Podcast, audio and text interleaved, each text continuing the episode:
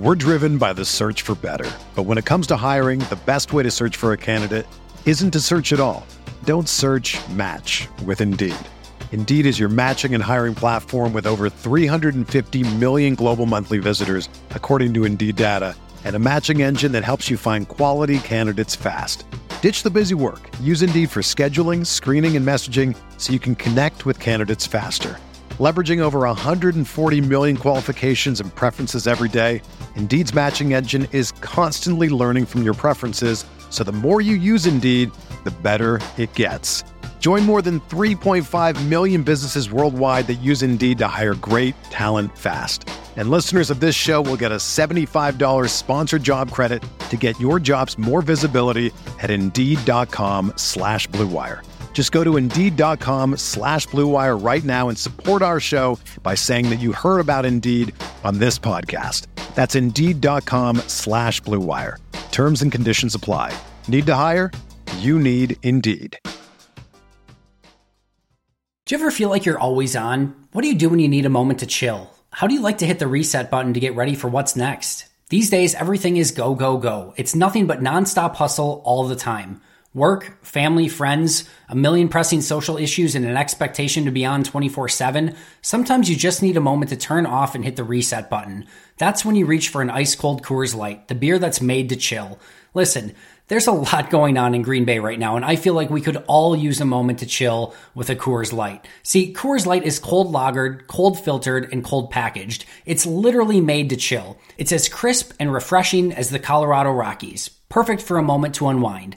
Coors Light is what I choose when I need to unwind. So when you want to hit reset, reach for the beer that's made to chill. Get Coors Light in their all new look delivered straight to your door with Drizzly or Instacart. Coors Brewing Company, Golden, Colorado, and as always, celebrate.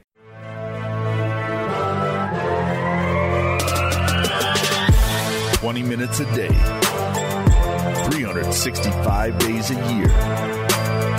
This is the Pack a Day Podcast.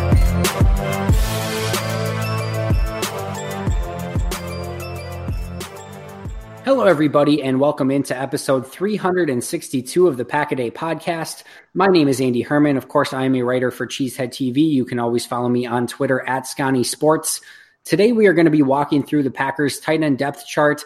And to help me do that is Pack a Day podcast very own Jacob Westendorf. Jacob, thanks so much for taking the time to join me today. And uh, welcome to this episode 362, where we'll be breaking down the tight ends. Yeah, thanks for having me. It's good to be here. Uh, we are on, let's see, the, by the time it's Monday now, so uh, we're what three days away from the start of training camp. So a little bit of less of uh, looking ahead to football. We'll actually be looking at actual football. Yeah, three days away from the start of training camp, three days away from episode 365, our one year anniversary of the podcast, which seems absolutely insane. And I could be totally mistaken. I haven't gone up uh, and tallied the numbers or anything like that. But I believe that this could be true. I think of all of our podcasters, myself included, that you may have appeared on more episodes than anyone else. Uh, maybe you could speak to that better than myself, but uh, any idea if that's true or not?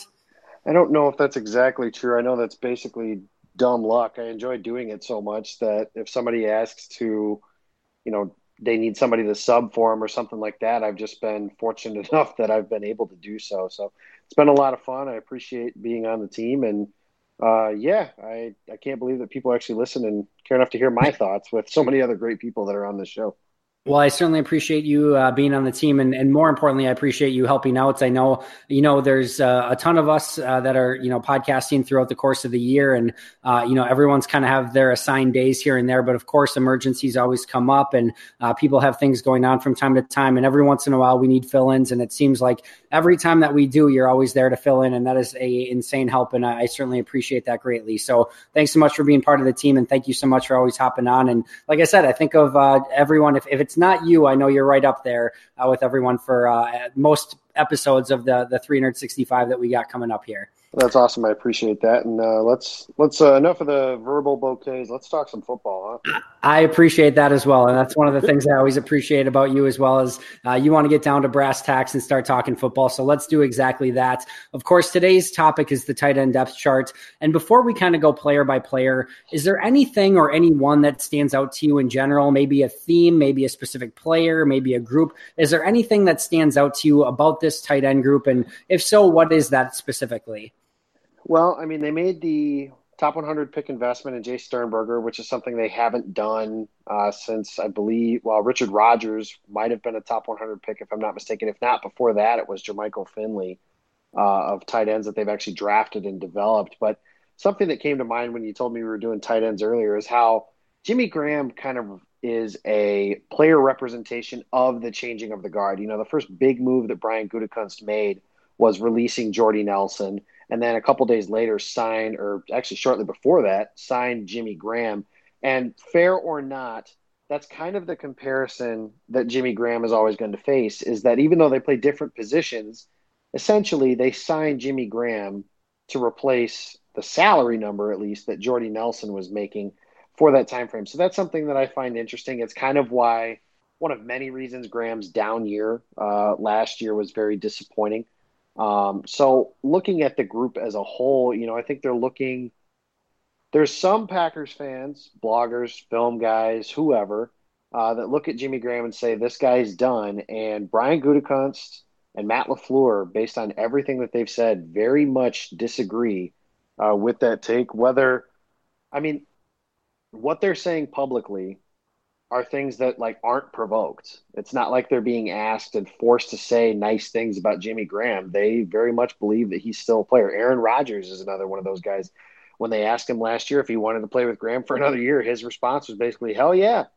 Uh, so I think that you know this is a team that's still they've brought some new guys in. They brought back Marcedes Lewis, Robert Tonyan, somebody that could take a second year leap. But I really think your theme of this tight end position is does Jimmy Graham have a bounce back year? Because I really do think that the team, the organization believes that he's still a very good player, even though he wasn't necessarily that for most of last year.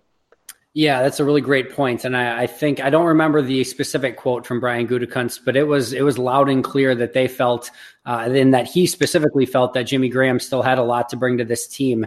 Um, and I, w- I was a little bit put off is the wrong word, but it, it, opened my eyes a little bit because I, I remember him saying something specifically about how uh, Jimmy Graham was a good blocker, which to me, when I went back and I watched every play from a season ago, uh, you can say that you know, maybe he thought the effort was there, or something which I would still disagree with. But, you know, to say he was a good blocker, I would have, uh, you know, a, a, tough time agreeing with that. But regardless of, of, of those thoughts, I agree with you 100% that this organization still has a lot of faith in Jimmy Graham. And we, of course, know that he was, you know, banged up a season ago. And we'll, we'll break him down more uh, in detail in just a little bit. But uh, my, my thought and my theme of this tight end group is just the size that they bring to the table. And uh, of course, every, you know, NFL franchises. It's not like they're you know bringing in a bunch of six two, six three guys to be their tight ends. Every every franchise is bringing in uh, you know big physical tight ends, but this group is Jace Sternberger at 6'4, 251. And then you go Evan Baylis, 6'5, 250, Robert Tonyan, 6'5, 237, Pharaoh McKever, 6'6, 259, Marcedes Lewis, 6'6, 267, and then, of course, Jimmy Graham at 6'7, 265. And for those of you who haven't had a chance to see these players in person, whether it be at a training camp or a mini camp or in a game situation. Marcedes Lewis and Jimmy Graham at six six and six seven respectively are massive, massive human beings in person. And then Pharaoh McKever again six six as well. Even your Robert Tonyans and your Evan Baylisses at six five really stand out in the entire Packers roster uh, for their size when you go out and watch practice. So uh, you know I, I, can't say that Jace Sternberger is quite as intimidating at 6'4", 251, but that just goes to show you how big this tight end group is when when Jace Sternberger is the runt of the litter at 6'4", 251. Yeah, definitely. Uh, that's that's crazy. I didn't even realize. I mean, last year I stood around uh, Jimmy Graham and Marcedes Lewis, and that's always the first thing that sticks out. You can tell who the freak guys are as far as size goes. Uh, but yeah, I didn't realize that some of the undrafted guys or younger players that they brought in were that big as well. So that's something that they clearly have a type. Apparently, if that's the case, uh, even though they must have really liked Sternberger's film or his projection because yeah, he's kind of like you mentioned the runt of the litter, and he's the one that's a little bit uh, different from the other guys that you mentioned. Yeah, and we'll definitely touch on touch base on that a little bit just a moment as well. So uh, those are kind of our, our major themes, the, the two things that stood out to each of us individually. But let's kind of go one by one now and kind of break down this depth chart. And let's kind of start from the the quote unquote bottom and kind of work our way up. So Let's start with Pharaoh McKever because I think uh, we would probably agree that he's probably uh, at least uh, at if not at the bottom, near the bottom of this kind of pecking order. The Packers have six tight ends in total on their roster. Pharaoh McKever is the most recent addition to this group. Uh, he's going to be wearing number 84. He's 6'6, 259, 25 years old. He's in his first year out of Florida International. In high school, he played quarterback and safety. In college, he played wide receiver, defensive line, tight end, and special teams. Uh, in in the pros, he's probably going to be more of an inline tight end type of player, um, and he's going to have to really make a name for himself on special teams. He blocked a punt, if I remember correctly, in college, so that's going to be something that he's going to have to carry over uh, into his NFL career. But uh, I, I know this isn't a player that I don't think either you or I have spent a ton of time studying. Jacob, maybe I'm wrong in assuming that, but anything that's uh, stood out to you about Pharaoh McKever or anything that you think he might be able to bring to the table this season? No, I think you hit it pretty good. I mean, no offense to the guy. It would be, I think it's fair to say it would be a surprise if he made the roster just because there's a lot of guys ahead of him, unless he just blows up training camp and makes a play. You know, very, I call this the Geronimo Allison, where if you guys remember Geronimo Allison's camp, he made a play like every single day in camp and he was getting praise from Aaron Rodgers, making plays with Aaron Rodgers that's really the way that guys like this make the roster. And the other thing he's going to have to do is impress on special teams because, I mean, you mentioned the guys earlier Jimmy Graham, veteran. He's not going to take snaps from him, most likely. Marcedes Lewis, same thing. Jace Sternberger, high draft pick. Robert Tonyan, somebody who's been in the organization. They clearly like him as well. I think you've hit it. You know, these two, the two guys here at the quote unquote bottom, this is really are they demons on special teams? And can they make a play a day essentially? uh, to to make the final roster. Ultimately, what you're looking at here is probably both of these younger guys at the end looking for some seasoning on the practice squad and maybe potentially making a, a run at a roster spot in 2020. Yeah, I think that's true. And I think between Pharaoh McKever and Evan Baylis, uh, those two are probably fighting one another uh, for that, you know, maybe one of the 10 practice squad spots. And I think one of the things that Pharaoh McKever has going for him, if he's looking for that practice squad spot, is if he does have some of that versatility, you know, it, when you get to practice, you want guys who can do a variety of different different things and show you a variety of different looks. If he can on you know scout team play some defensive line, can play some tight end, play some wide receiver, play a variety of special teams, you know he's going to be able to emulate a lot of six six tight ends uh, that they'll be playing against this season if he's playing scout team in practice. So while he may be a very long shot to make this 53, if he can show some of those things that you just mentioned, I, I think he has a decent shot at sticking around as a practice squad guy just because some of those reasons that I just mentioned. And and that's your path, right? Start you got to start somewhere. Start on the practice squad, make a name for yourself in scout team. All of a sudden maybe there's an injury on the roster and you're the tight end that knows the the playbook. So they call you up to be the fourth tight end on game days. Maybe you get activated, maybe you don't. All of a sudden you get activated. Now you're active on game days and another guy goes down and all of a sudden you see the field and now you've got your chance. So th- that's the pathway to a player like this. And I agree with you. There's there's two pathways uh, in my opinion, to the to the roster for players like this. Um, and the first is, as you mentioned, like Geronimo Allison, you just make a play every single day and basically make it that they don't cut you. The other is the the James Crawford, where you are just such an insane standout madman on special teams that they're going to keep you for that one specific reason and hope that you can stick as a roster player the other way. And then, of course, the other is by making your way up through the practice squad. So I, I, like his potential as a practice squad player because of some of that versatility and, again, some of the things he might be able to do on scout team. But uh, I think we're on the same page that he's going to have a tough time making the 53. Yeah, I definitely agree. I mean, the, the James Crawford thing that you mentioned, I remember, I think it was in Kansas City or something, somewhere last year where he just was a blur on the screen and destroyed somebody on a kickoff. And it was like, like you saw it right there. It's like, okay, he just made the roster. And that's kind of the kind of play that you're going to have to see from somebody like this or uh, the next guy that we're going to talk about here. Yeah, so let's jump right into him, and that's Evan Baylis. Uh, he wears number 49, 6'5, 250, 25 years old in his first year out of Oregon. Not a super great athlete, didn't test well athletically coming out of school. Um, he stood out to me more for his size more than anything else at practice. I thought he had nice hands when I was kind of watching a little bit in mini camp, but um, not a lot of high end traits for Evan Baylis. So I think he's again, we, we just talked about this same type of player in Pharaoh McKever. He's going to have to stand out in some way, shape, or form, either in a special teams way. Maybe maybe he, you know, and, and I will say this: the only real blocker that they have on this team is Marcedes Lewis. And if something were to happen to Marcedes Lewis, where maybe he gets hurt or he's just, you know, hit hit his the, the end of the road, there there has to be a player who can step up and be the blocking tight end on this team. And if McKever or Baylis can all of a sudden step up and show that they're really adept at being that blocking tight end, which I don't think either of them are at this point in their careers, but if they could do that, that would give them another notch towards maybe uh, making the roster should something happen from an injury standpoint. But again, I think Baylis is in the same spot where he's going to have to do something, set himself apart in some way, shape, or form to try and make this team. Yeah, definitely. Something else that could be potentially interesting is some people have talked about the usage of an H back or something, some similar role to that in the offense. So you mentioned blocking ability. Uh, that's something that could play a role, even in the sense of if Danny Vitale, you know, you just mentioned Marcedes Lewis being a blocking tight end. Obviously, that's been the case of his career. But if Danny Vitale were to have an injury or something like that, they could choose to keep that extra tight end uh, instead of the fullback and use him in that kind of role. That's something where it's kind of been a path to playing time for Jace Sternberger that has been talked about. But that could be something for somebody that's a little more adept as a blocker uh, than as a pass catcher. So that's another potential option uh, for Baylis. And he's got a really cool number for a tight end. So that's something else that plays in his favor.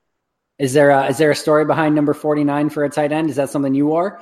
No, I did not wear number 49, but uh, I go by the Marcus Eversole theory of the lower the number, the cooler it looks. Okay. All right. I've never I've never heard uh, Marcus's theory on that. So I'll have to keep an eye on Evan Baylis and, and see if he can make a name for himself wearing number 49. I'm trying to think of another number 49 for the Packers off the top of my head. I don't even know that I can think of one. No, I was trying thinking that sounds like a number that a long snapper might have used, or oh, Robert Francois. Oh, nice pull. Yeah, very that nice was, pull. Yeah, very lucky there. But yeah, Robert Francois. The only reason I remember him is because in 2011 the Packers played the Raiders at home, or no, excuse me, they played Detroit on the road, and the guy that was playing in front of him was DJ Smith, and he got hurt, and everybody was like, "Oh my god!" Like the Packers linebacker depth wasn't good, and Francois made like this crazy leaping interception and they had like a hundred interceptions that season. He was just another one. But yeah, there you go. Robert Francois, 49. So Evan Baylis looking to be the Robert Francois of tight ends this season going into 2019. All right, Jacob, uh, before we get to everyone's favorite tight end, Robert Tonyan, I want to take a quick moment to tell our listeners about Ticket King. Listen, I know the rumor out there is that Packer tickets are insanely hard to come by and that you can only get them if you're a season ticket holder, but that's simply not the case. Ticket King's got you covered for every possible game this season, including home games, road games, preseason games, playoff games. If you are in desperate need of Packer tickets, please visit our friends over at the Ticket King. You can go to ticketking.com, use promo code PACKADAY. That's promo code PACKADAY, no dashes, no spaces, and you'll get 10% off your purchase today. A huge, huge thank you to the Ticket King for sponsoring our podcast. Please go support us by supporting them and go get yourself some amazing Packer tickets in the process.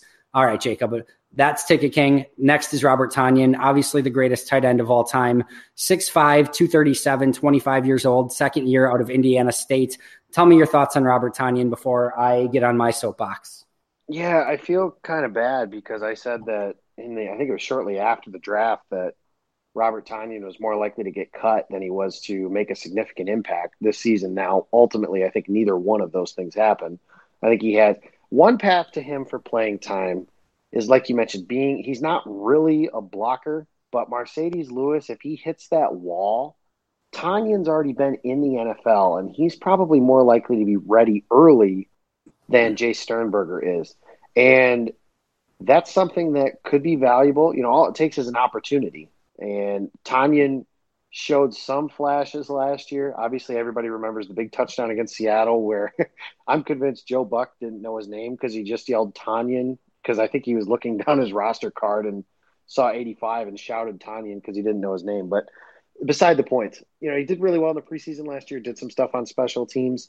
I think that he's intriguing from the standpoint of everybody likes to make those George Kittle uh, comparisons, and he's been training with George Kittle in the offseason. So that's something that could be a positive. He's one of those guys any of these next three guys that we're going to talk about, I think could start or finish the season as high as tight end two and as low as tight end four. Uh, so it's really up to him to kind of take an opportunity and run with it because as we get to Sternberger, you'll see that I'm not overly optimistic about his ability to make an impact in his first season. That's nothing against Sternberger, the prospect, because I really did like him going into the draft. It's just, it's really hard for a tight end to make an impact early. Usually those guys aren't anything near contributors until their third year in the league. You know, I think that makes sense. And I think you're right by saying that. I think it's fairly safe to say Jace Sternberger, Jimmy Graham, and Marcedes Lewis are going to make the 53 man roster, barring any health issues. Um, I think it's fairly safe to say that Pharaoh McKever and Evan Baylis probably aren't set for the 53 man roster, barring something spectacular, uh, or again, barring injury issues as well. So, barring any player coming onto this roster that we're not aware of right now, Robert Tonyan's in the position where if they keep three tight ends, it's not looking great. If they keep four, he's the fourth guy. And I don't think there's much much question about that. And I think it's more likely than not that they keep four tight ends. Although things that you know Robert Tonyan's probably battling against uh, are maybe if if Green Bay all of a sudden wants to keep seven wide receivers again, if all of a sudden Danny Vitale becomes much more involved in the offense as a fullback, maybe that fourth tight end becomes much less important. They've got tremendous depth along the offensive and defensive lines. If all of a sudden they want to stash an extra player there because they don't want to lose them, uh, then again, uh, a player like Robert Tonyan could find himself on the way out. So I think that's the realistic situation that we're in with Robert Tonyan. Of course, me being a huge Robert Tonyan stan that I am, uh, I definitely am, am uh, hoping that he makes a big impact. And for those of you who aren't familiar with maybe why I am such a Robert Tonyan stan that I am, I was at minicamp training camp, uh, excuse me, the very first mini camp from a season ago uh, when Marcedes Lewis and Jimmy Graham were kind of uh, making their very first appearance and their very first impressions upon Packer fans. Aaron Rodgers was like a kid in a candy store. He was throwing everything up to them the entire day, and it was a ton of fun to watch. And then all of a sudden, at the end of practice, uh, a big tight end catches a, a ball over the seam. It was a beautiful catch. He explodes up the field. And I'm like, oh, I wonder which one it was that time. Was it Jimmy Graham or Marcedes Lewis? And I look up and it was 85. And at the time, I'm like, I, I had no idea who 85 was. And I looked out, I look at my phone and check the roster, and it's Robert Tonyan. I'm like, who the hell is Robert Tonyan? So I had to kind of go back and do my research a little bit. And all of a sudden, I start, you know, kind of reviewing some of his college clips and uh, some of his, uh, you know, tape from from previous seasons and, and things of that nature. And he really was somebody that started to stand out to me. I went back and continued to watch practice, and he continued to make plays. And then, like you said, in preseason, came up with some big touchdowns. Uh, I know there was the big, you know, Boyle to, Tonyan touchdown against the Chiefs. And then, uh, of course, he made the big touchdown against Seattle, like you mentioned as well. So he's kind of somebody that I've been keeping my eye on. I think he has the ability to be a move tight end in this offense. I think he can fit Matt LaFleur's offense very, very well. Uh, but he is like a lot of other second year players on this team. So your Tyler Lancasters, your Tim Boyles, your Alex Lights, your Raven Greenes, your Fadol Browns, you know, all these type of guys. I love their talent and I think they're super fun to watch. And a lot of those guys have been super, super high on. However, what I would say is is kind of use Lenzy Pipkins as a precautionary tale. Lenzy Pipkins, 2017, came in, was a very similar thing. He was kind of one of my undrafted free agent crushes from that season. He played amazing in the preseason, made the 53, got some playing time at the end of the year, looked good in doing so, and comes back 2018. I think some of us had some expectation that maybe he could play a role within this defense. And in the offseason, he just didn't have that same kind of swagger. He didn't have the same, uh, I don't think, mentality. I don't think he was playing quite as hard. I don't know if maybe he thought he had the roster made, uh, but he ends up finding himself traded because let's be real, they were going to cut him anyway. Uh, so he gets traded for Antonio Morrison, and, and he kind of bounced around the league a little bit last year. I believe he's in Cleveland now. But th- that's kind of my precautionary tale with a lot of these players. And what I'll say about almost all of them, and Robert Tonyan included, is that if you told me that Robert Tonyan had a breakout year this year and became a really significant piece of this offense, wouldn't shock me one bit. If you told me that he ended up not making the 53, wouldn't shock me. It surprised me a little bit, but it wouldn't shock me. So that's where I'm at with Robert Tonyan. I think he has a ton of potential, a ton of talent, but it's really up to him to put that together and take that next leap, kind of as you mentioned earlier. Yeah, I think that's fair, and I think that's kind of the one of the most exciting parts of of training camp this season is there are so many second year guys that you know, some of them could make the leap, and some of them unfortunately aren't going to. I mean, if all of your players got significantly better in one offseason, I mean, you would have a dynasty every single year, and it doesn't it doesn't always work that way. So that might be that point that you made there. One of the most, you know, Tanya Tonyan Lancaster, uh, Tony Brown, some of the guys that are like were surprises if you were a year ago, uh, coming up to potentially whether or not they're going to make the roster this year because they may make a leap or they may not. And sometimes your lack of pedigree, upside, athletic levels, all that stuff can be a little hard to overcome uh, on a year to year basis. It really is. When you start looking at these players in the way that we kind of have over the last couple of years and just kind of paying a little bit more attention and understanding you know it's not it's not a video game and it's not just plug and play and all that kind of stuff. You really do get an appreciation for how good some of the best of the best are to for them to be able to sustain that level of consistency of being a productive and good player every single year year in and year out. It really is a hard thing to replicate at the professional level yeah, it really is. And I mean, when you see some of these guys, like you said, have careers like like Jimmy Graham, for example, a ten year career uh, like he's had, uh, it's just so hard to do that year in and year out and play at the top of your game and, and be that type of player. So, uh, like you said, just just making a fifty three man roster is so incredibly difficult sustaining a high level of success in the NFL year after year uh, is really something that I don't think, like you said, a lot of a lot of people really understand just how difficult that that can be. So hopefully Tonyan can put it together. hopefully hopefully a lot of those guys that we mentioned can put it together. But I think he's going to be one of the more intriguing ones to watch in camp, uh, along with some of those other names that we mentioned earlier. All right, next up, that brings us to rookie Jace Sternberger, number 87, 6'4", 251, 23 years old, a rookie out of Texas A&M. Uh, no, if if I remember correctly, Jacob, I think you did the tight ends for the Cheesehead TV draft guide. Is that correct? I did. That is correct. Yeah. So let's let's hear your kind of uh, film breakdown and your uh, draft profile for Jace Sternberger. Yeah, I, I, really liked him as a player. I, you know, I tend to uh, favor the move tight ends, if you will, instead of uh, some of the more traditional types, dynamic players, uh, players that can stretch the seam in his pass catching. And I really thought – uh, after your Iowa kids, the Hockensons and the Fants of the world, that Jace Sternberger just narrowly missed out on being my third tight end. I ended up giving the nod to Irv Smith just because I thought he had that that pass catching ability in addition to the blocking. Sternberger, obviously, his blocking is going to leave a little to be desired at this point in his career, but his effort is there. Uh, and when he gets the ball in his hands in the open field, he's capable of making guys miss. He can run by guys. He's a pretty good route runner. He's got strong hands. He makes contested catches. The biggest thing about Sternberger in his first season, maybe two seasons, is going to be just overall play strength.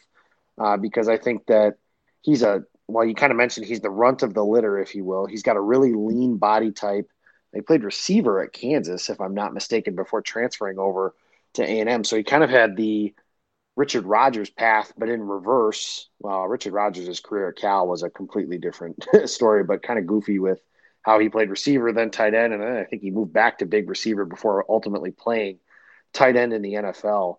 Uh, but Sternberger is a guy who I really think, you know, 2021, he really had 2020 maybe as well. It kind of depends on his development and how things go and that sort of thing. But I really do struggle to see a a path to him being a productive rookie uh, during his first season, just because one, this is an incredibly complex system. The Kyle Shanahan, Sean McVay, Matt LaFleur kind of medley that they're going to run here in Green Bay is incredibly difficult to learn. And then you add in that the tight end position is just so difficult because on one play, they're asking you to run by Kyle Fuller and create a play that way. And then the next play, they're asking you to block Khalil Mack. I mean, that's, you know, not an easy assignment for anybody there. But I really think I like the upside. I was the only thing that I was disappointed about, and I've told this story uh, on this platform before, was when Aaron Kampman announced the pick. Uh, he announced Sternberger's name as Chase. So for two seconds, I had thought the Packers had drafted Chase Winovich, and that would have sent me through the roof. But that obviously didn't happen because his name is Jace Sternberger. But still, eventually, once I came down from the fact that my draft crush wasn't joining the team, uh, somebody I really liked at a position that they need is. I think he's got a really good group of guys to learn from as well. Between Jimmy Graham, we'll talk about him in a little bit. Say what you will, he's a pro's pro, and so is Marcedes Lewis uh, in terms of teaching those young guys. And Robert Tonyan's actually talked about that as far as both Graham and Marcedes Lewis, uh, teaching him how to play in the NFL, how you go about practice, small stuff you notice to just make a, a, routine play, let alone a difficult one like we've seen, you know, Graham or even Lewis make in the past. So I think Sternberger for this year has some really good guys around him to kind of help him. But I really do anticipate this being a redshirt year, uh, barring you know health issues. That's a really good point uh, on both of them. Both saying that uh, you know he's got some really great people to learn from, both a receiving tight end in Graham, uh, a blocking tight end kind of more in Lewis, and then both of them just being pros, pros. And like you said earlier, it's not easy to navigate and have a, a decade long plus career in the NFL. He's got two players to learn from, see how they've taken care of their bodies, see how they've been able to navigate uh, the NFL for over a decade, and uh, hopefully he can pick up a lot from them. Um, you know, I think uh, a couple of the notes that I had down when I did my kind of breakdown of Jace Sternberger, I thought he was the most naturally gifted receiving tight end that Green Bay's selected since Jermichael Finley in the third round in 2008. Uh, Pro Football Focus had him rated as their highest rated draft eligible tight end from a receiving standpoint in 2019. I thought what was really interesting, and you kind of brought this up at the very beginning of the podcast, is that he did not meet their normal thresholds uh, at all. Again, and he's even a little bit shorter uh, and smaller than some of the other tight ends that they've brought in for this roster, and they still took him, which to me says they loved his play and his game so much that they said, screw the thresholds. We want this guy on our roster, and we're going to take him regardless of that. I thought he has natural hands. I think he plays faster on tape than what his testing showed. I thought he has natural run after the catch ability. Uh, I thought really when you kind of throw some of those quick throws into into the uh, picture, like they've kind of thrown to Richard Rodgers and all these other tight ends over the years, some of those slant flats. I think you know Sternberger has the ability to take some of those and actually turn them upfield, which is going to be a very nice change of pace. I think he has the ability to be a red zone threat. And uh, I think he's a very natural route runner. And I, th- I, think he may have the ability to play some slot receiver, some big slot receiver uh, as time goes on as well. And I think he can definitely be a weapon on third and five, third and six, third and seven, those type of situations where he can kind of box out and use his body a little bit as well. So I think he brings a lot to the table, but I think you are right to temper expectations, Jacob, in the fact that rookie tight ends have shown over the course of the last decade or so that it is not easy to come in and play the tight end position as a rookie. It takes some seasoning, it takes some time. This is the guy that's supposed to be the heir apparent to Jimmy Graham when they want to move on from him, not necessarily be the guy this year, maybe next year, more likely the year after that, so that he can really be uh, that big threat for Aaron Rodgers, you know, as he enters the, you know, kind of late stages of his career. Yeah, I think you said it perfectly. You know, a lot of people you know, one of the first things I like to do when the new Madden comes out or the roster update in the case of what I've been using is play with the rookies. And the reality is, even though I went through a Madden franchise and had 60 catches for 800 yards and yeah. nine touchdowns with Sternberger, those are video game numbers. That's absolutely not going to happen. I would bet you, I'd be surprised if Sternberger even catches like 20 passes this year. Something that could play to his advantage early is with Matt LaFleur kind of giving some of these unscouted looks early in the year Maybe Sternberger becomes somebody that they try and like sneak one out to. Um, you know, kind of like what the 49ers do with like Kyle Juszczyk or some of the other like non George Kittle tight ends that they use to sneak out on those things. That's something that he could do. But yeah, ultimately, I think that, like you said, you're looking at maybe Graham is around in 2020. I would be surprised if that's the case with the salary cap situation, as I understand it. Uh, but if he's if he's not, then yeah, that's what they're looking for. That's your target year for a big leap, if you will, from Jace Sternberger. Absolutely makes a ton of sense. All right. Next up is Marcedes Lewis, number 89, of course, 6'6, 267. He is 35 years old, his 14th year out of UCLA. Uh, they signed him to a one year deal. They kind of bring him back. Well, first of all, Jacob, were you a fan of this move? Is this something that you were maybe hoping for? Did it catch you off guard? Were you surprised? What was your initial reaction when they kind of brought him back?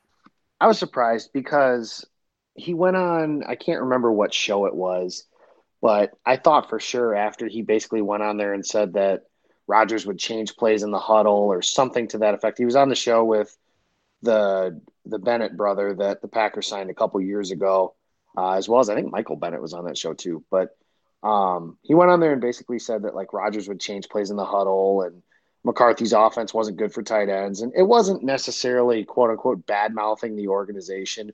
But I thought, as conservative as the Packers typically are with these types of things, uh, that he wouldn't be back uh, after that that came out. And I mean, last year they signed him and then never used him. So even though there was a new head coach, you know, I wondered if maybe maybe it was poor usage by McCarthy, but it also very well could have been that you know Lewis has hit the wall uh, because he's an older player, and that unfortunately happens. So from a from an off-field intangibles kind of standpoint, I like the move.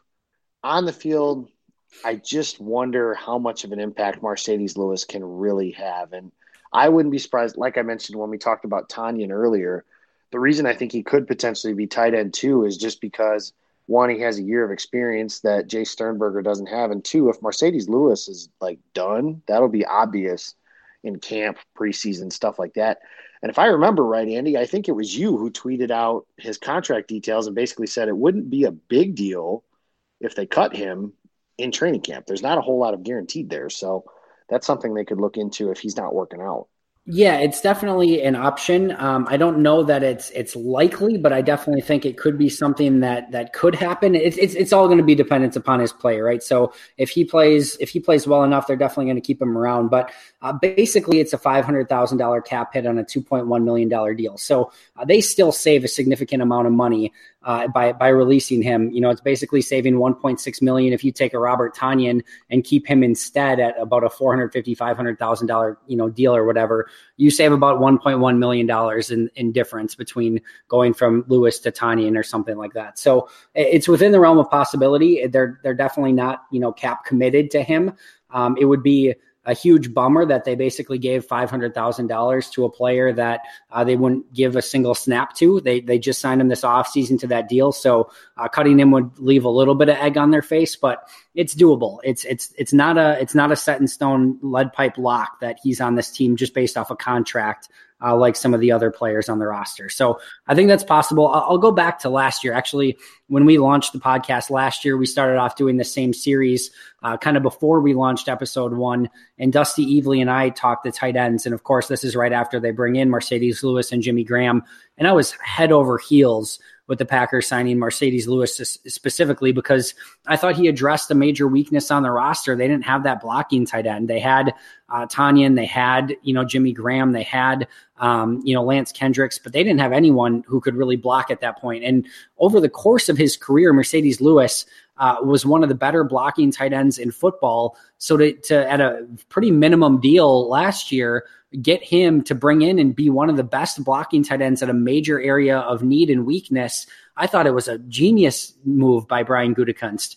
And again, whether that was due to Mike McCarthy not using him correctly or him hitting the wall, it did not end up that way at all. And I'll say this when I went and graded Marcedes Lewis and watched him on tape, some people might still have the idea that Marcedes Lewis is a really good blocking tight end. And maybe that's the case. And I'll say he, he had flashes last year where he, where he flashed that ability, where he would pancake people or drive people down the line of scrimmage. But he had a lot of swings and misses too, where he would just whiff on players and allow really easy penetration. And a part of that, and I actually, uh, Aaron Nagler tweeted this out uh, at midpoint last year when I was kind of a little bit critical of Marcedes Lewis's game. A, a part of that maybe due to the fact that he would get one snap out of nowhere and then they'd take him out and he wouldn't play again for two quarters and then he'd go in for one snap again.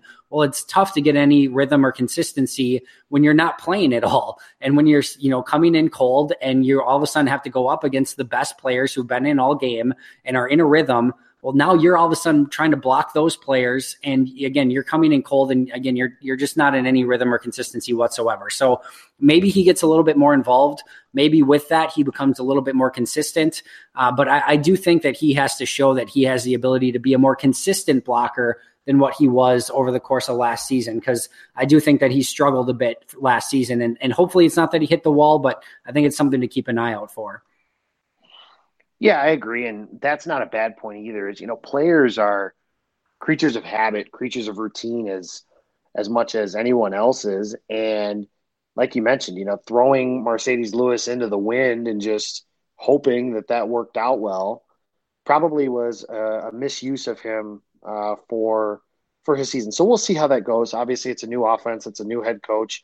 I'm sure that Brian Gutekunst and Matt LaFleur talked about this and they said, Hey, what do you think of Marcedes Lewis? If LaFleur didn't think he could use him, then he probably would have said, Ah, don't even worry about it. Then we can figure something else out. Or, you know, for that kind of money, they could have signed oh, and his name escapes me right now. Uh, there was a tight end who was a free agent from the Titans last year, and he signed for similar money to Marcedes Lewis, and I can't remember his name because I didn't expect to be able to talk about him tonight. But nonetheless, those kinds of players could have been found for the money that they paid Marcedes Lewis, and instead they brought back Lewis. So they clearly think there's something there. It's just up to the coaching staff to bring it out of him. Yeah, that, that's totally the case, and uh, like you said, there's definitely other options that they could have went. I definitely think that Matt LaFleur uh, plans on using him much more. There was a lot of two tight end sets, two tight end sets, even in practice and minicamp so far. So I think we're going to see a lot more of that. Um, and I do think uh, that with you know with more play, you know, I think he can be a little bit more consistent, and, and hopefully that's the case. And let's also not forget this was not a team in the Packers last year that was ahead in a lot of games to put in their five minute offense and maybe grind away with Marcedes Lewis a little bit more. This was a team that was pretty consistently playing even or from behind. And it's tough to put in your big run blocking uh, tight end who's not quite as adept as, a, as being a receiver anymore when you're in some of those situations. So maybe that played a little bit of a part of it as well. And hopefully this year they're, they're playing from ahead a little bit more often.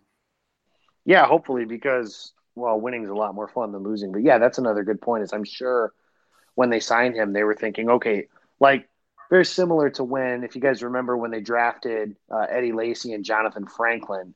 The idea at the time was probably that Jonathan Franklin and James Starks and guys like that were going to get them to lead, and obviously Eddie Lacy was going to be a part of that as well. But then Eddie Lacy was going to be the one that grinded them away at the end of the game. Jimmy Graham was going to be the guy that makes the big, sexy plays, scores touchdowns, all that stuff. But when it's third and four, and Green Bay needs to run the ball for a first down. Marcedes Lewis is going to be in there, and he's going to blow this guy off the ball, and we're going to run the clock out because of that. But they didn't have a chance to do that because, like you mentioned, they weren't very good last year. I mean, that's really all it boils down to. And you're not really running the ball to run the clock out if you're playing from behind, which was the case for most of the year last year. Absolutely. I think it was Luke Stocker you were thinking of before for the That is, yep, that's the name. Yep, Luke Stocker, former Tampa Bay Buck too, if I remember right. I think you are correct. So no, I, I know exactly what you mean, and I, I, thought that he actually may have made, uh, been a decent option for them coming off of Matt LaFleur's system, but obviously they decided to bring back Marcedes Lewis. All right, that brings us though to Jimmy Graham. Of course, wearing number 80, 6'7", 265, 32 years old, his 10th year out of Miami let's talk about Jimmy Graham. We talked about him a little bit already, and and maybe not you know quite putting up the numbers that maybe some of us were expecting. But w- what was your reaction on, on, Graham's you know season from last year? Uh kind of.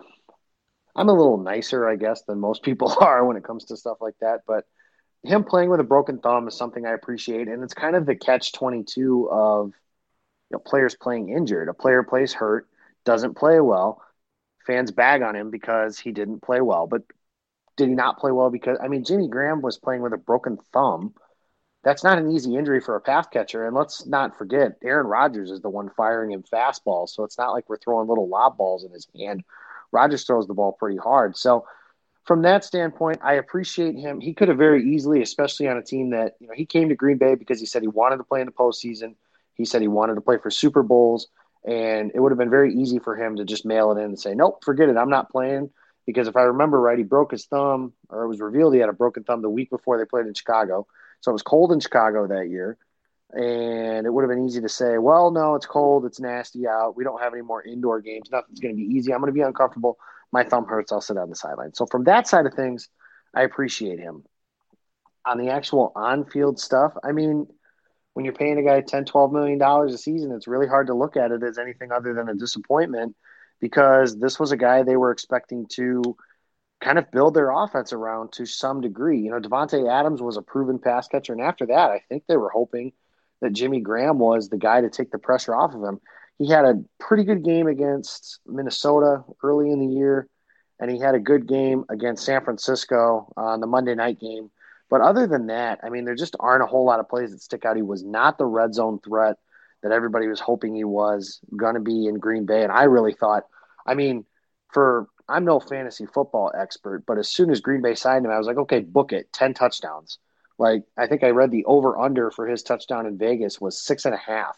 I was like, that is a hammer the over kind of play. He ended up with two, uh, which was, I thought, surprising because if nothing else, even if he wasn't the Jimmy Graham from New Orleans, I think it was fairly reasonable to expect the fact that he could at least score some touchdowns. But he didn't do that. Uh, that's disappointing. I was willing, uh, if I were the GM, and be thankful for everybody that I'm not, but if I were the GM, I would have been willing to give him a second season in a new offense.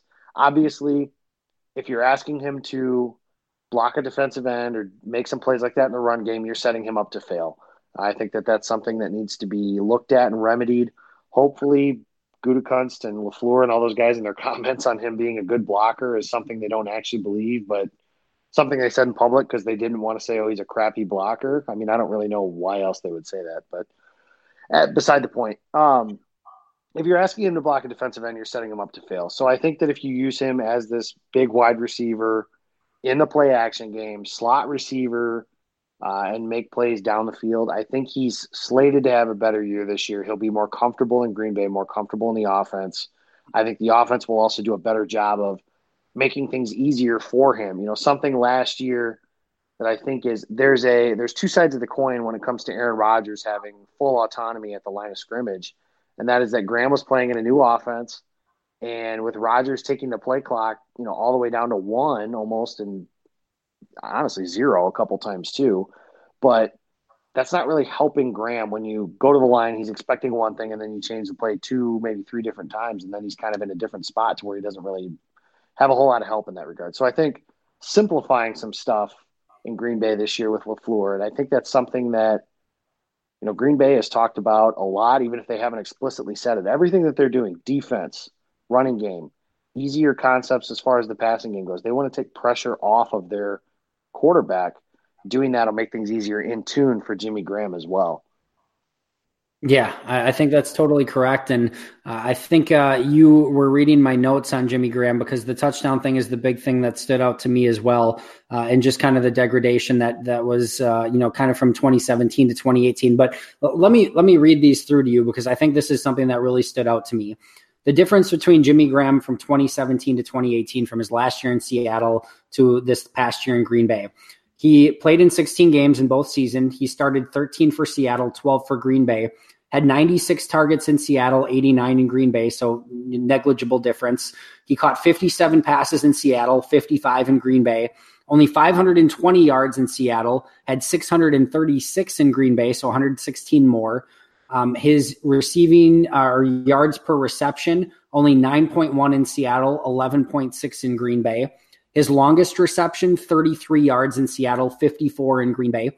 Uh, his yards per game were up 7.3. His catch percentage was up 2.4. His yards per target was up 2.7. So basically, every receiving stat from his his year over year from 2017 in Seattle to 2018 in Green Bay was better uh, to a T, except for touchdowns. 10 touchdowns in Seattle in 2017, two for the Packers in 2018. And that's really where they were hoping that he was going to have that big impact was as that big red zone threat. They tried throwing him some back shoulder fades. They tried him on some slants. They tried a variety of different things. And ultimately it just didn't work. He had, uh, he did have the touchdown. Like, uh, I think you may have mentioned this that got called back against Minnesota, uh, where it was the, the kind of phantom hold on Lane Taylor. Um, so, you know, he maybe could add a couple more here or there. Um, he had a couple, uh, you know, plays bounce off his hands that led to Aaron Rodgers only two interceptions on the season. It was a it was a Jekyll and Hyde season. I agree with you 100. percent I love the fact that he played through the injury. That shows character. That shows that he cared about this even when the season was lost. There was nothing left to play for. Playoffs were out of question. He was still in there playing with his broken thumb. So there's a lot to respect out of that. But uh, I think his season did still leave a little bit up uh, you know, to to what Packer fans were hoping for. It didn't live up to quite those expectations, but I think there's some hope in a new offense. I agree with with Marcedes Lewis, by the way, and the the Bennett who shall not be named that. I do not think Mike McCarthy's offense did any favors to the tight end position. And uh, I do think that uh, this is going to be a, a, different era for tight ends in Green Bay. So hopefully that'll set Jimmy Graham free a little bit. Hopefully he's healthy and, and can really have that year that uh, they, they paid him to have going into this season. Yeah, that's I mean the the tight end thing that you just mentioned. If you really think about it, 2010 when they won the Super Bowl, the first what six games of that season, they really built that offense around Jermichael Finley. And it's strange that Mike McCarthy's offense is as unfriendly to tight ends as it is because when you listen to him talk, he always talks about how much he likes his tight ends and how he thinks that they're so important to the offense. He even mentioned them as one of the eight most important positions in all of football. And yet, yeah, other than like I said, 2010 with Jermichael Finley. I think 2012 he broke the franchise record for receptions in a season. That might have been 2011 with that video game offense they had too. But really not all that friendly to the position as a whole. I mean, some of that was probably overshadowed just because they had, you know, one year it was Richard Rodgers and Andrew Quarless, and then they kind of went the veteran free agent route, and really Jared Cook is the only one. And Jared Cook didn't have a great year. I think we just kind of remember him very fondly because the offense picked up as he returned late in 2016, and then obviously made the great play down the sideline against Dallas in the playoffs. But other than that, I mean, the Packers' offense wasn't really all that conducive to success for their tight ends. Uh, there might have been a lot of reasons for that, but I think you just laid some of them out. And now, I mean, I don't know if Jermichael Finley's record for receptions by a tight end in a season is in jeopardy, but it's certainly something that I think is going to become a lot more of a focal point in their offense. And it's not just going to be lip service like it had been in recent years. I think you're totally correct. So that does it, breaking down uh, the tight ends one by one. Any predictions on uh, who makes this roster uh, out of the the initial, you know, training camp and who makes it on the initial 53 man roster? Yeah, I think you got those four guys. You know, Robert Tonyan, Jace Sternberger, uh, Marcedes Lewis, and Jimmy Graham. If you wanted to ask me, I actually think that Marcedes Lewis is more likely uh, to get cut than Robert Tonyan, just because I can totally picture them going with Tonyan and Lewis basically played at the same level in training camp. So we're going to go with the younger guy instead of the vet who maybe you'll hit a wall by, you know, week 10 or something like that. But ultimately, I do think all four of those guys make the roster. Yeah, I think so too. And uh, maybe a, a, couple months back, I, I ran a, a, podcast about how uh, not all you know training camp battles are are created equally. And when you look at Marcedes Lewis versus Robert Tonyan, should it come down to those two, Tonyan has the advantage pretty much all across the board. He's younger, he's cheaper, he's faster, uh, and, and, really probably fits this offense just a little bit better. So uh, when you start breaking down some of those things, Tonyan has a lot of intangibles that, uh, unfortunately, for Marcedes Lewis, he just doesn't have at this point. And I think the biggest thing there is younger and cheaper if you're breaking down apples to apples. So that definitely could be something that kind of swings it in his favor if it does come down to those two. But I agree with you. I think they go with four tight ends, and hopefully all of them stay completely healthy and, and make their roster healthy out of camp and are ready to go. And I think you can really use all four of those tight ends uh, in a variety of different ways. So, uh, and I expect Matt LaFleur to be creative with them as well, which will be a, a, a really nice change of pace for the offense. All right. That is the last uh, thought on the tight end. Any other thoughts that you have today before we wrap things up, Jacob?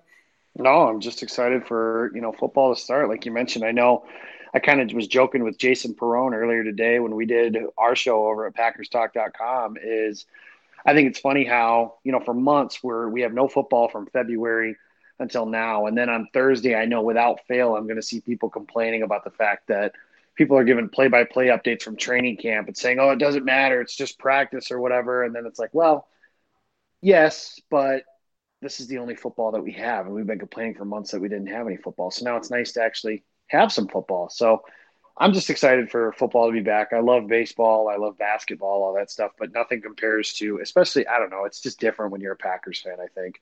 So getting that season back, you know, somebody, I got a friend of mine who just moved to Wisconsin and he said it was like a religion up there. And I really think that's apropos from the two years that I lived up in Green Bay. It really is like a religion. And that's something that I think stretches across the entire fan base. Uh, and it's something that I've noticed. I mean, I don't know if uh, you notice it living in the area, Andy, but I really do think that Packers fans, it seems like Packers fans are Packers like families too.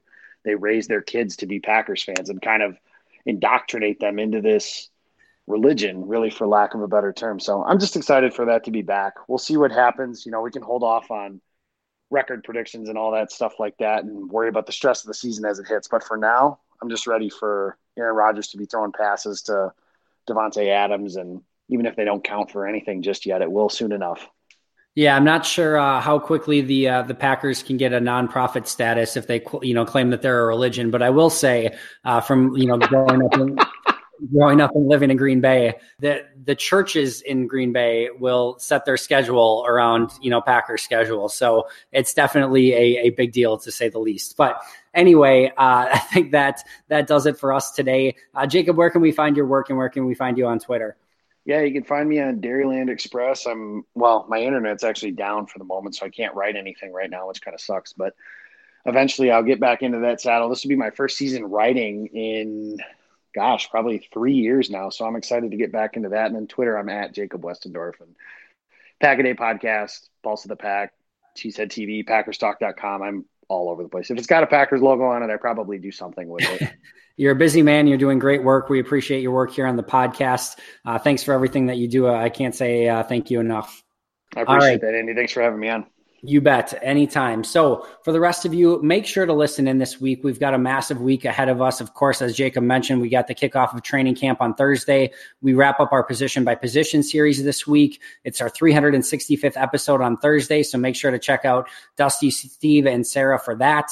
Um, it is our first episode of season two on Friday. So, make sure to check out Andrew and Kyle for that. But just a very massive week. So, make sure to check out all of those uh, individual episodes and, and keep up with us on uh, a yearly basis basis. This is the fun part. You know, we're kicking off football, and you're definitely not going to want to miss everything that we're bringing you on a day to day basis. The only podcast bringing you Packers football, Packers talk 365 days a year. And on that note, I want to thank everyone that has been involved in this podcast. This will be uh, my last podcast of our first year here. And it has just been beyond insane. If you would have told me a little over a year ago when I kind of you know hatched up this insane idea of doing a 365 day a year podcast that we would have had on all the tremendous guests that we've had. And i can't even begin to name all of them that i would have this insane group of people that is helping me bring this podcast to you every single day that we would have grown as much as we have that we would have increased our twitter following that we we literally would not have missed an episode. I would have pretty much guaranteed you anything that we would have uh, missed an episode at some point or something would have happened. Heck i had gallbladder surgery and was out for like a month and the team just completely carried it like it like I didn't even matter. I was I wasn't even needed, Jacob, and you guys covered everything and it was amazing. So this team has been tremendous. It has been absolutely amazing. There have been hiccups and bumps in the road at times, uh, but I cannot say thank you enough to everyone who has made this happen, all of our tremendous guests. I mean, we had Kenny Clark in our first year. I mean, it's just absolutely insane. So uh, thanks to everyone. Thanks to everyone who listens every day. We could obviously not do, well, we could do this without you, but it would be way, way, way less fun. So thanks for listening. Thank you for telling everyone about us. Thanks for liking us and subscribing uh, wherever you find your favorite podcasts. Uh, just, I can't thank everyone enough for, for making this happen. It's been a tremendous ride and we can't wait to get season two started. So thank you for listening and supporting the Pack a Day podcast. But until next time, and as always, go pack go.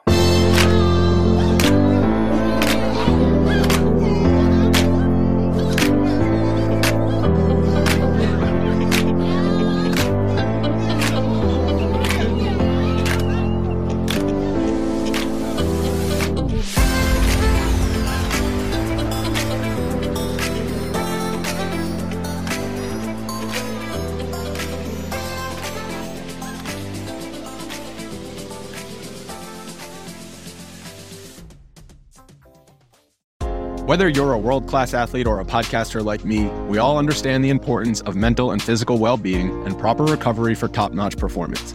That's why I'm excited that Unifyd Healing is sponsoring podcasts on the Blue Wire Network. Unifyd Healing is a new and super innovative global network of wellness centers powered by Energy Enhancement System, or EE System. If you haven't heard of the EE System yet, then you'll want to listen up. This technology promotes wellness, deep relaxation, purification, and rejuvenation. Wherever you are across the globe, access to a center is easy and affordable. Interested in experiencing the EE system technology for yourself? Go to unifydhealing.com slash bluewire to learn more and find a center near you. That's unified, U-N-I-F-Y-D, healing.com slash bluewire. No material or testimonials on the Unifyd Healing website are intended to be viewed as medical advice or a substitute for professional medical advice, diagnosis, or treatment. Always seek the advice of your physician or other qualified healthcare provider with any questions you may have regarding a medical condition or treatment and before undertaking a new healthcare regimen, including EE system.